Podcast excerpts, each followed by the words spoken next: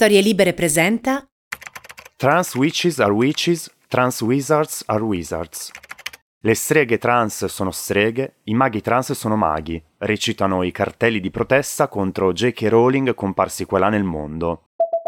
Ebbene sì, proprio J.K. Rowling, l'ideatrice della saga di Harry Potter e una delle scrittrici più ricche al mondo, è finita negli ultimi anni al centro di feroci polemiche per ragioni che riguardano molto da vicino la comunità LGBTQ.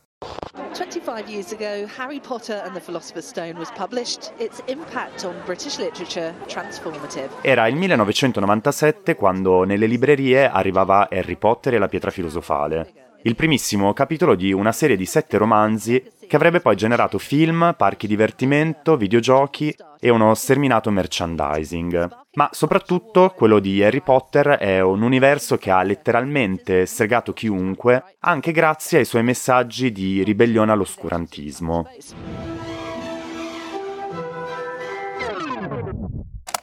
Oggi però la stessa Rowling viene accusata di spargere odio e in particolare di adottare punti di vista molto vicini alle TERF, ovvero alle femministe trans escludenti, che non riconoscono cioè i diritti delle persone transgender.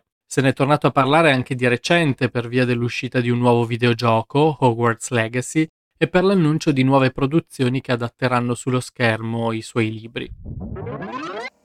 Cosa fare con questi nuovi titoli? Comprarli, fruirli lo stesso quando la sua scrittrice è portatrice di posizioni così problematiche? Ma soprattutto, quando è che la più amata autrice per ragazzi si è trasformata nel più minaccioso dei dissennatori? È quello che cercheremo di capire in questo nuovo episodio del nostro podcast. Io sono Paolo Armelli. E io sono Daniele Biaggi. Siamo giornalisti e content creator freelance e insieme abbiamo creato Quid, Queer Identities. Una piattaforma che ha un profilo Instagram, una newsletter e anche questo podcast, tutti dedicati all'attualità e alla cultura LGBTQ. Questo è Queer Identities. Il quid che vi mancava. La questione è davvero spinosa e innanzitutto bisogna partire da una domanda cruciale. J.K. Rowling è davvero una TERF? Diciamo che ci sono indizi molto concreti su queste sue posizioni transescludenti. J.K. Rowling is under fire. Tutto inizia nel 2018 quando, a dire del suo ufficio stampa per sbaglio, Rowling mette like a un tweet in cui le donne trans vengono chiamate men in dresses, uomini con abiti.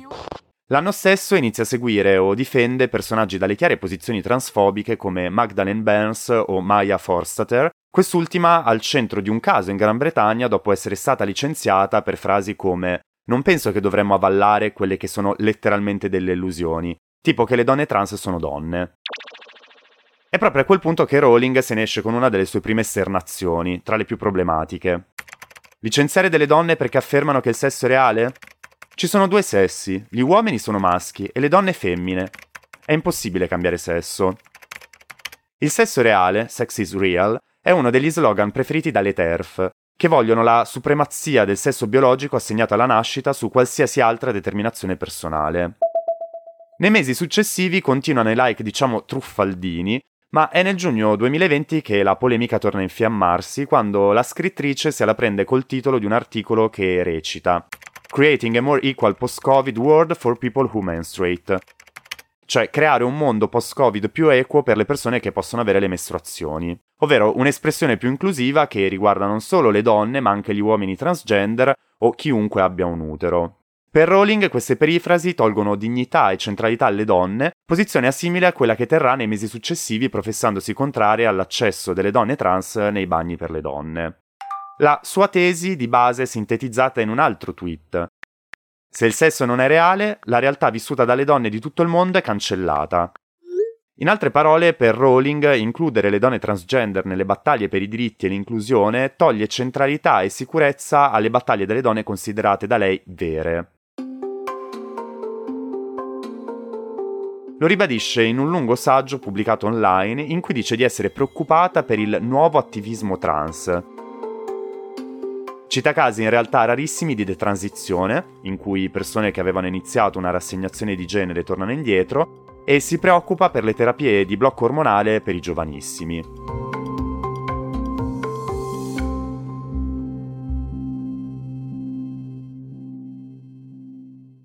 Le polemiche non si placano e nemmeno le sue uscite pubbliche.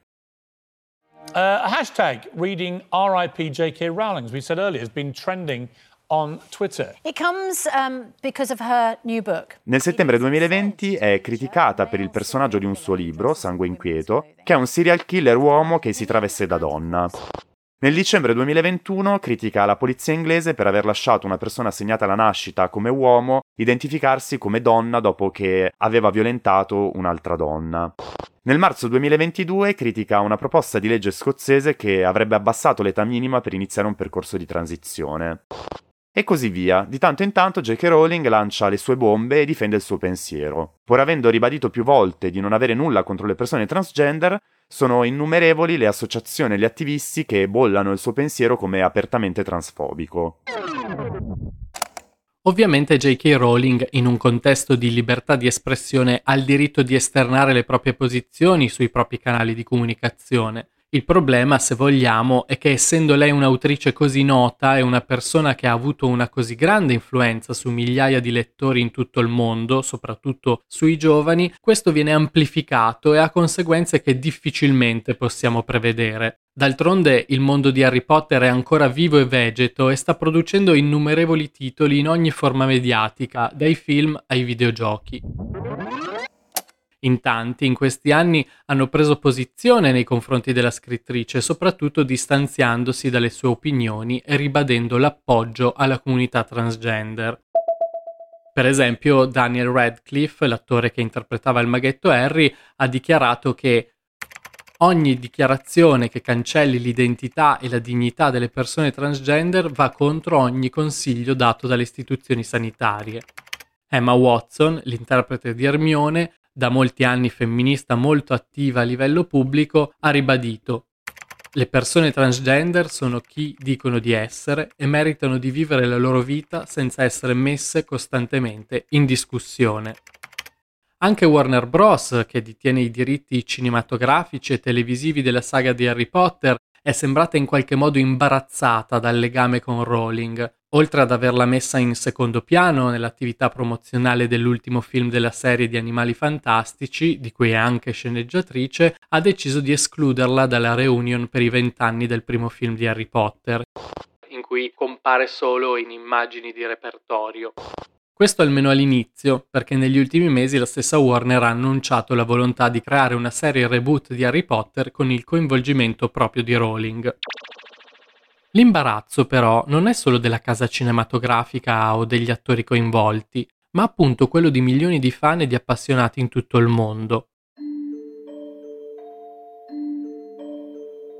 Nei quasi 30 anni della sua esistenza, la saga di Harry Potter è stata un fenomeno letterario, commerciale e mediatico senza pari, rilevante non solo per il numero di copie vendute o per il suo indotto, ma soprattutto per l'impatto culturale e sociale che ha generato.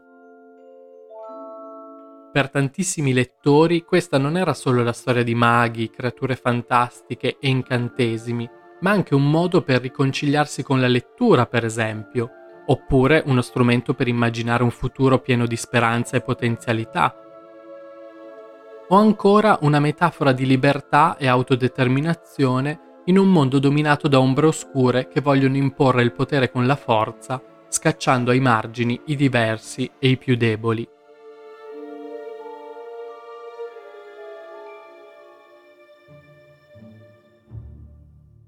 È proprio questo forse il paradosso più grande. In Harry Potter a vincere, alla fine, sono gli outsider, coloro che il sistema vuole ricacciare indietro, Harry e i suoi compagni lottano per proteggere i babbani, i mezzosangue, i reietti, insomma tutti coloro che Voldemort e i suoi vogliono invece eliminare perché non corrispondono a un'idea suprematista e incrollabile di purezza e idoneità.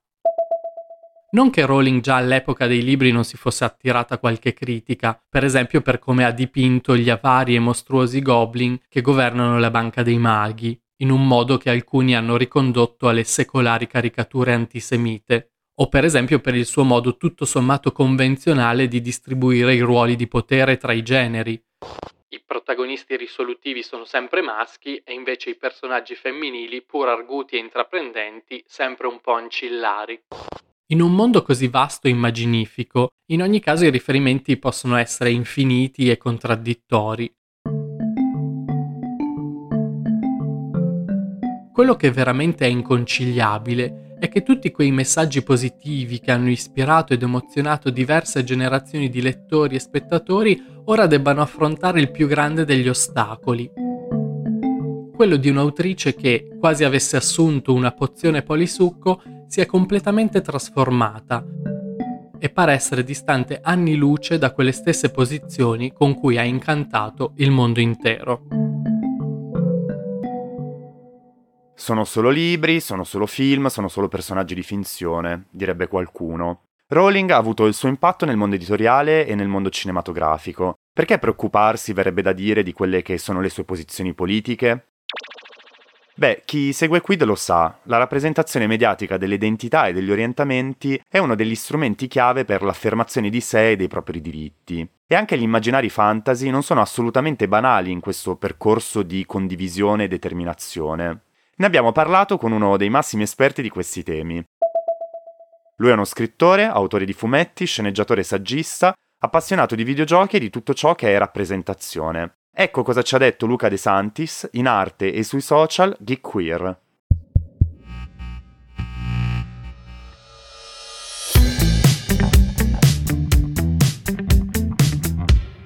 Luca, grazie per essere qui e per insomma condividere un po' quelle che sono le tue posizioni e anche un po' la tua passione perché ti occupi spesso di questi temi. Benvenuto. Grazie a voi del, dell'invito, sono contentissimo di essere qui con voi.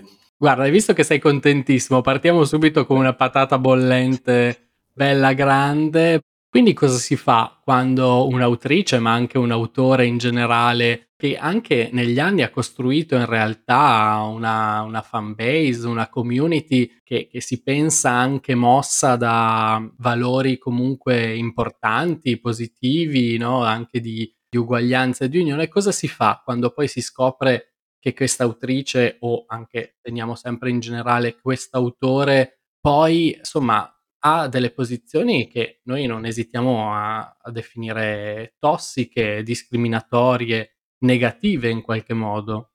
Guarda, la, la divisione tra opera e, e, artista non solo molto interessante, ma io credo che sia anche figlia dei tempi che, che viviamo. L'autonomia uh, dell'arte si parla e si discute da, da sempre, e ci siamo sempre basati su dei dati storici evidenti, penso so, al colonialismo di, di Gauguin, alle amanti bambini di Picasso, all'omicidio di Caravaggio uh, o alle posizioni filonaziste di, di Céline. C'è sempre stata la discussione della scissione tra uh, opera e artista. Sicuramente adesso con i social network e quindi con la creazione di questa diciamo, morale, uh, morale comune abbiamo di ritorno un tema uh, che diventa centrale. Penso anche a posizioni come quelle su Polaschi o Woody Allen, in realtà accadute anni precedenti ne abbiamo discusso molto con l'arrivo dei social network, quindi diciamo che i social network non ci risparmiano più quel filtro che c'era tra artista e pubblico. Forse con l'avvento della televisione avevamo delle interviste, ma erano sempre molto riflessive. Ecco, diciamo che ora con Twitter, sicuramente con Twitter, con i social, con Instagram, sicuramente non c'è più quel filtro e quindi abbiamo un po' uno svelamento della personalità dell'artista. Ma forse abbiamo anche, abbiamo sempre avuto forse un'idea un po' romantica e poetica dell'artista. Quindi alla fine forse adesso ci stiamo rimanendo male perché stiamo scoprendo che gli artisti sono, sono persone come tutte le altre altre. Ma quindi secondo te cosa bisognerebbe fare? No? Qual è il consiglio pratico? Ovviamente ognuno poi ha la sua posizione, il suo, il suo atteggiamento anche intellettuale, morale rispetto a queste cose, ma insomma a volte sembra che bisogna buttare via il bambino, quindi non so, i libri, l'immaginario, i messaggi positivi con l'acqua sporca, ovvero in questo caso la scrittrice stessa, no? Cosa bisogna fare, come bisogna posizionarsi rispetto a queste cose? È un bel, un bel, dilemma perché è indubbio che l'autore con la sua identità, che è anche un'identità, no, siamo tutte identità politiche, uh, influenzi l'opera, no? Spesso storia dell'autore arricchisce l'opera oppure come in questo caso l'impoverisce. Questo per esempio Elena Ferrante lo sa bene, no? si è sottratta dal, uh, dalla discussione dell'artista per lasciare lo spazio alle sue opere. Io credo che forse per la prima volta, per molti credo, anche per molti giovani scrittori, per la prima volta si è chiamati a, mm, a fare una profonda riflessione mm, su che cos'è l'opera e che cos'è l'artista. È indubbio che Harry Potter per molti lettori, per molte lettrici, è un'opera che non racconta solo la storia storia dei maghi e delle streghe, ma in realtà racconta soprattutto l'infanzia e l'adolescenza che hanno vissuto, perché in fondo quella non è, una, non è stata solo una storia di streghe e di, e di, maghi, ma è un racconto sulla diversità, sui reietti, sulla rivalsa, no? sulla resistenza contro il fascismo e soprattutto io credo che sia anche una storia degli adulti contro i giovani, contro gli adolescenti, contro quindi la, la rivolta di quando si è ragazzi. Sono sicuro che quel libro racconta molto più di noi, quindi forse tra questo dualismo opera-artista forse dobbiamo aggiungere un terzo elemento. Il terzo elemento è proprio il lettore e la lettrice che attraverso la propria esperienza e la propria vita fa da filtro e quindi diventa un terzo elemento attivo di questo gioco, diciamo, di, di potere. E forse stiamo scoprendo anche che come lettori siamo degli individui, siamo degli individui politici, quindi siamo anche capaci di prendere delle decisioni, prendere delle decisioni che possono essere quelle, per esempio, di leggere o non leggere. E senti, tu sei stato un lettore di Harry Potter, cosa ha rappresentato per te questo maghetto che in realtà è molto molto altro? Allora, io ho vissuto Harry Potter in maniera forse un po' tardiva perché l'ho vissuta prima di tutto per, attraverso i film. In realtà sono arrivato alla lettura dei libri successivamente, dopo un, un'estate di qualche anno fa, neppure di tanto, uh, di tanto tempo fa. E forse i libri mi hanno dato l'occasione di innamorarmi di uno dei personaggi miei preferiti che, che è Piton, che per me forse è l'ossatura e forse il guizzo davvero bello, interessante e letterario dell'intera saga. Io ho amato molto i film, ho amato molto anche, anche i libri, forse non i primi perché avevano anche un, un linguaggio e un target sicuramente più da, da adolescente e da infanzia, però credo che tutta la storia della, della preside Ambridge nel, il suo arrivo nella scuola sia un esempio davvero scritto in maniera illuminante di cosa sia il fascismo. E forse proprio per questo, perché lei ci ha insegnato, no? la ribellione ci ha insegnato, a un'intera generazione ha insegnato cos'è l'imposizione delle idee, cos'è il, il fascismo, forse questo ha reso ancora più amare e ancora più dolorose le sue esternazioni. Sì, ancora più paradossali, no? Uh, come se nei suoi libri mandasse dei messaggi che poi lei stessa forse non persegue fino in fondo nella realtà, o magari chissà, li persegue nelle sue convinzioni, convinta di farlo.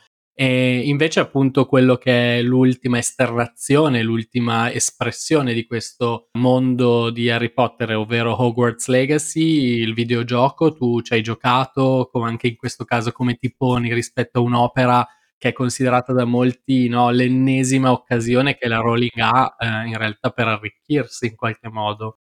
Come, come, dicevamo prima, appunto, ognuno ha la responsabilità come individuo, come identità politica, di accedere o meno a, a determinate opere di ingegno e ovviamente in questi casi, specialmente in questo nostro periodo storico, acquistare un prodotto rispetto a un altro o non acquistarlo è sicuramente un atto politico e una scelta. Io ci sto giocando, sto giocando a Hogwarts Legacy, io sono stato fortunato perché mi è stato, mi è stato regalato e devo dire eh, è, molto, è, molto, appassionante perché è un gioco in realtà molto semplice, molto entry level e mette a disposizione davvero il mondo creato da Rowling eh, in maniera accessibile a tutti. C'è anche un'intenzione, forse c'è stata un'intenzione degli autori un po' di affrontare questi temi inserendo un personaggio, un personaggio non, non giocabile eh, che è l'oste de, del paese, nei prossimità della scuola, la, appunto Sirona, che è questa, che è questa strega che nella sua backstory story, appunto se ci si ferma a chiacchierare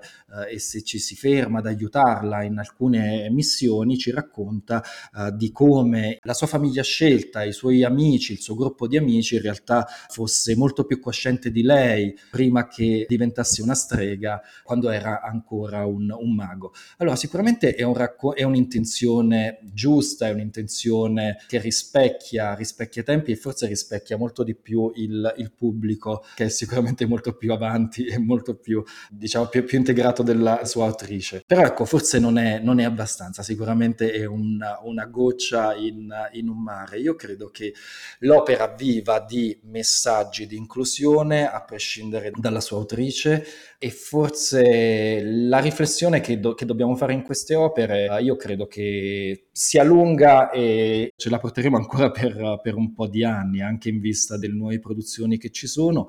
Io ho sempre fiducia nel, nel recupero, nella comprensione delle storie della nostra comunità e quindi credo e spero che troveranno uno spazio molto più visibile nelle produzioni future. Ecco, insomma, hanno cercato di metterci una toppa, vedremo. Non riuscitissima, però ecco, l'intenzione, l'intenzione c'è stata. C'è stata, vedremo come evolverà anche no? tutta questa insieme di storie, questa saga, questi vari adattamenti. E io Luca intanto ti ringrazio tantissimo perché sei sempre puntuale e cerchi di dare dei, dei punti di vista sempre molto completi, mai troppo tranchant, ma che mettano insieme tante cose diverse. Io però concluderei facendoti una domanda forse epocale a cui potresti rispondermi per ore e ore e ore, ma io ci tengo a fartela perché sei bravissimo in questo. Quanto sono importanti questi immaginari fantasy, proprio questi immaginari, anzi, in generale, che possono sembrare astratti, lontani, appunto eccessivamente fantasiosi, nel invece permettere che una comunità o degli individui possano riconoscersi e magari andare avanti con la propria evoluzione o con la propria identificazione. Uh, guarda, io credo che non siano solo necessari, ma siano salvifici. Il fantasy soprattutto è, una, è, la creazione di nuovi mondi, si porta sempre con sé, sempre dietro delle nuove identità e delle nuove storie questo la comunità LGBTQ l'ha sempre saputo, ha sempre amato tantissimo il fantasy e la fantascienza proprio per questa ragione. C'era lo spazio per tutti e c'era lo spazio per qualsiasi identità, qualsiasi natura, addirittura talmente tante e talmente fantasiose, inventate e in tantissime no, razze elfiche, di nani, di goblin e questo è sempre stata una grandissima ricchezza. Intere comunità si sono aggregate, si sono costituite attorno a narrazioni e a storie come quelle, quelle del fantasy. Penso a tantissimi videogiochi che sono stati il, il medium perfetto per spogliarsi della propria identità, crearne un'altra e vivere un'altra vita, un'altra identità, forse un'identità più vera, quella che rispecchiava di più ciò che si, ciò che si era. Ecco, forse il fantasy è davvero la chiave per una transizione, ecco, se, se per ritornare al tema, uh, di, di, un'identità che c'è più, più chiara. Ecco, quindi sono molto importanti questi immaginari, questi scenari. Continuiamo quindi magari appunto ad immaginare e ad immaginarci. Grazie a Luca De Santis, è sempre un piacere parlare con te e spero che avremo ancora occasione presto. Lo spero anch'io, grazie mille. L'avrete capito, quando si tratta di immaginari così diffusi e popolari è doloroso prendere le distanze. La posizione diventa un vero e proprio grattacapo quando si parla di persone transgender che sono cresciute immerse nell'immaginario di Harry Potter e ora si trovano di fronte a una realtà che vuole sminuire la loro stessa identità. Ne abbiamo dunque voluto parlare con una vera amica di Quid, che non solo è un'appassionata videogamer, ma è anche un'attivista per i diritti transgender, Jessica Giorgia Senesi. Ciao Jessica, grazie mille per aver accettato il nostro invito, siamo molto molto contenti di averti qui con noi oggi. Ciao, è un piacere, sono molto felice anch'io di essere qui con voi.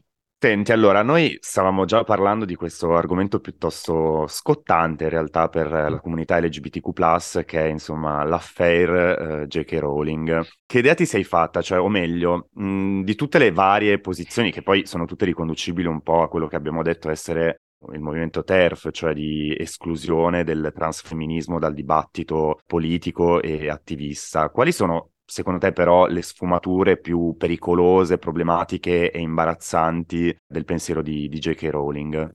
Beh, allora, sicuramente la Rowling ha un pensiero che in un qualche modo sembra come se voglia far pensare che l'esistenza delle persone trans in un qualche modo vada a, a minacciare eh, il concetto di genere come lo conosciamo oggi. E la cosa molto triste di, di tutte le cose che ha scritto eh, durante gli ultimi anni è come eh, lei stia alimentando tutti quelli che sono quegli stereotipi tossici che già purtroppo esistevano intorno alla comunità trans, come ad esempio la questione di, dei bagni, dove se viene permesso a una donna trans di appunto usare i bagni delle donne, si espongono in un qualche modo le donne al rischio di entrare in contatto con delle possibili violenze, come se appunto le, le donne trans fossero delle persone violente che cambiano la loro vita soltanto per compiere queste violenze. Poi ci sono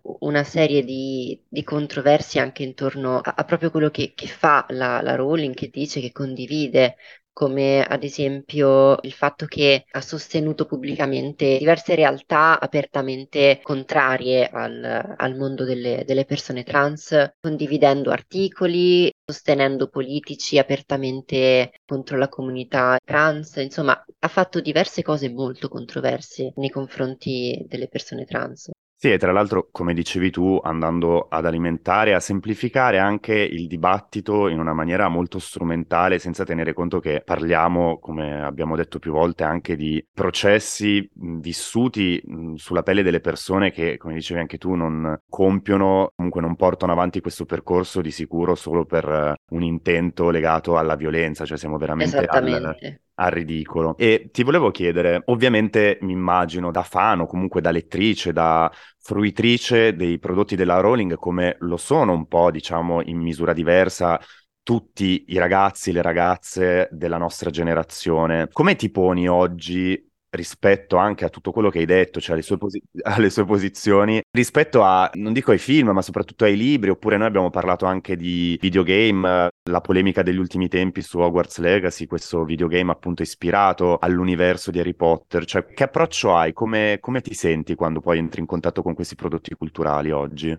Allora, c'è una cosa che spesso dicono in questi casi, ovvero che si dovrebbe in un certo modo separare l'autore dall'opera. E questa è una cosa con il quale concordo, ma in parte, perché quando poi i prodotti di, di, questa persona permettono di guadagnare e questa persona con questi soldi poi insomma li investe in qualcosa che potenzialmente può diventare nocivo per un'intera comunità, allora lì il discorso diventa un pochino più delicato e mi sento di eh, sostenerla personalmente. Ovviamente capisco le persone che sono appassionate a, a quello che, che ha scritto e che ha realizzato realizzato negli anni perché indubbiamente ha eh, segnato un'intera generazione, ci sono tante tante tante critiche anche su effettivamente quello che ha scritto io ora non starò ad elencare perché ne ho sentite veramente di ogni tipo, però per quanto riguarda ad esempio i prodotti più recenti dal quale magari è stata più esclusa, che hanno dato posti di lavoro a tantissime persone, che magari appunto si sono apertamente dichiarate contrarie a, al suo pensiero, allora lì mi vedo un pochino più positiva. Facendo appunto l'esempio di Hogwarts Legacy,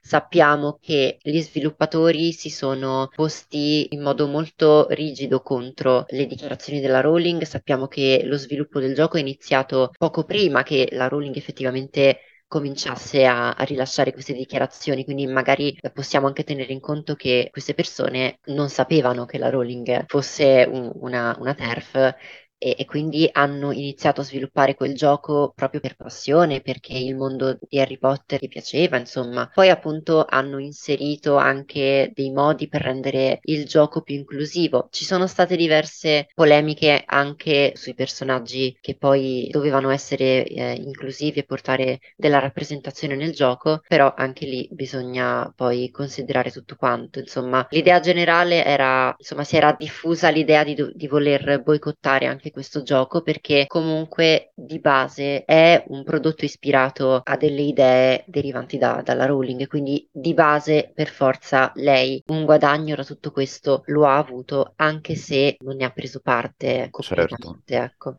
è un mondo che, come dire, le, le appartiene, da cui ovviamente esatto. è, è, difficile poi trovare un equilibrio tra ovviamente, come in questo caso, gli sviluppatori o chi in buona fede magari cerca di sviluppare un prodotto che sia maggiormente inclusivo, schierandosi anche contro, ad esempio, quello che hanno fatto tanti attori e attrici dell'universo Harry Potter. Poi c'è da dire che bisogna sempre tenere in considerazione che, insomma, Rowling è una, una, scrittrice vivente, quindi non si possono applicarle gli stessi parametri, ad esempio, su un artista o comunque su uno scrittore scomparso, dove magari recuperare l'opera al netto di una serie di posizioni problematiche non comporta necessariamente un guadagno economico per lo scrittore o la scrittrice stessa. In questo caso, eh, come dicevi tu, bisogna sempre tenere conto che eh, Rowling può, porta avanti delle battaglie ideologiche, magari anche per quanto ne sappiamo di finanziamento a tutta una serie di iniziative che ovviamente, come dicevi tu, minano la, la comunità transgender in particolare, ma più in generale la comunità LGBTQ. Proprio tu prima citavi questo, questo videogame e siccome sappiamo che sei appassionata, insomma, frequenti questo mondo, ti volevo chiedere, dal tuo punto di vista, al di là appunto di, del, dell'universo Harry Potter, di Rowling, qual è lo stato dell'arte, nella, della rappresentazione, del, della diversità in generale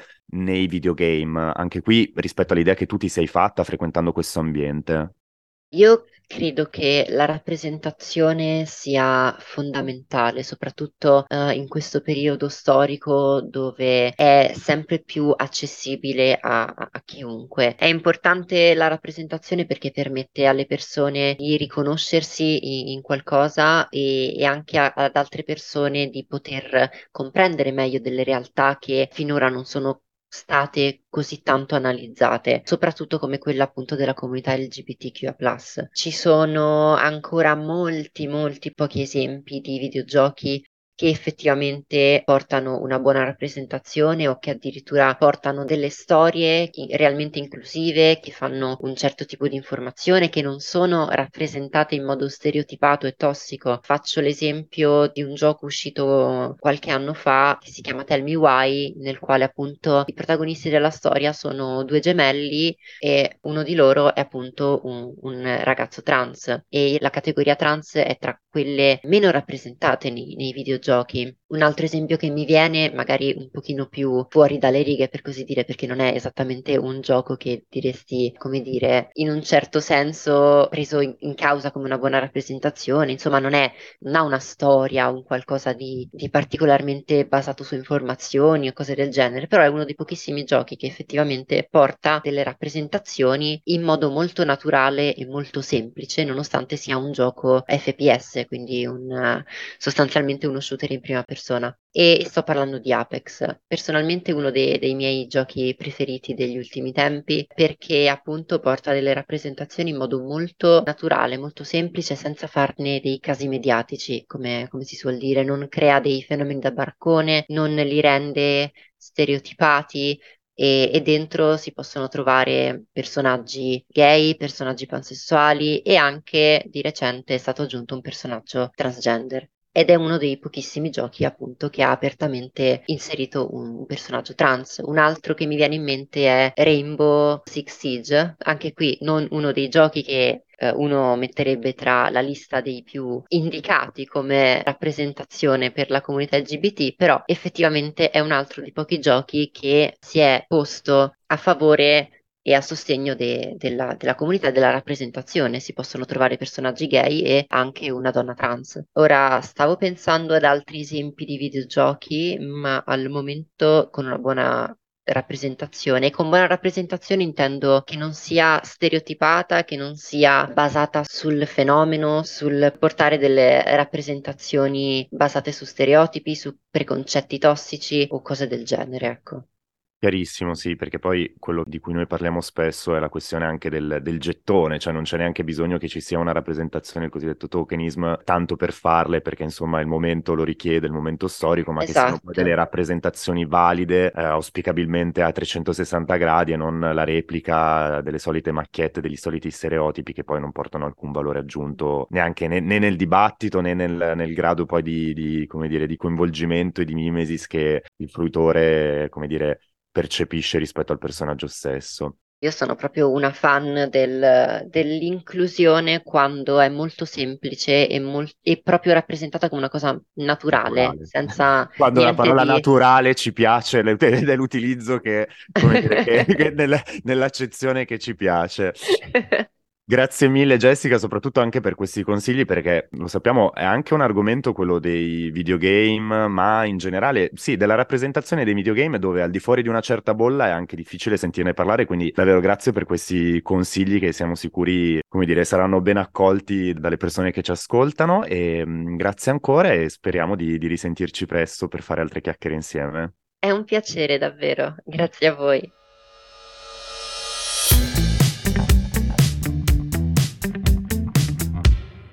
Il mondo degli immaginari fantasy, come abbiamo cercato di spiegare, è un grandissimo prisma dalle mille sfaccettature. Come ci ha detto Jessica, per un Hogwarts Legacy che si porta dietro la macchia di un'autrice transfobica, ci sono tantissimi esempi di videogiochi che invece danno una rappresentazione adeguata e lusinghiera delle persone transgender, così come ci sono tanti libri e tanti film che fanno altrettanto. Resta però un nodo cruciale, che è quello dell'eredità di un'opera fondante come Harry Potter. Come abbiamo cercato di spiegare, questa saga ha cambiato visceralmente almeno una generazione di persone che hanno forgiato la propria sensibilità e la propria fantasia anche o soprattutto grazie a queste storie. Quella è un'eredità innegabile, quei messaggi sono in qualche modo ancora validi e dobbiamo e vogliamo continuare a coltivarli.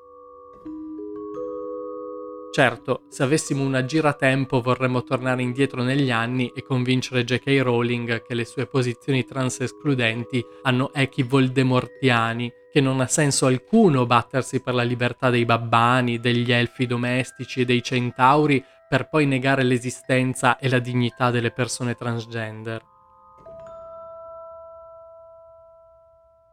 Ma siccome il mondo è meno magico di quanto vorremmo, questo è impossibile.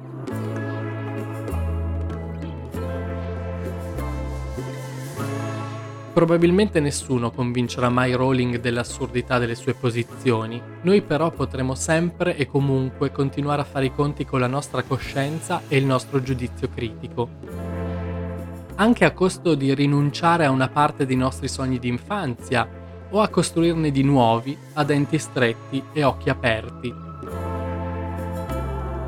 D'altronde, lo diceva sempre il vecchio caro Silente, dobbiamo tutti affrontare la scelta tra ciò che è giusto e ciò che è facile. Quid è un podcast di Paolo Armelli e Daniele Biaggi, post produzione e sound design di Cecilia Belluzzo.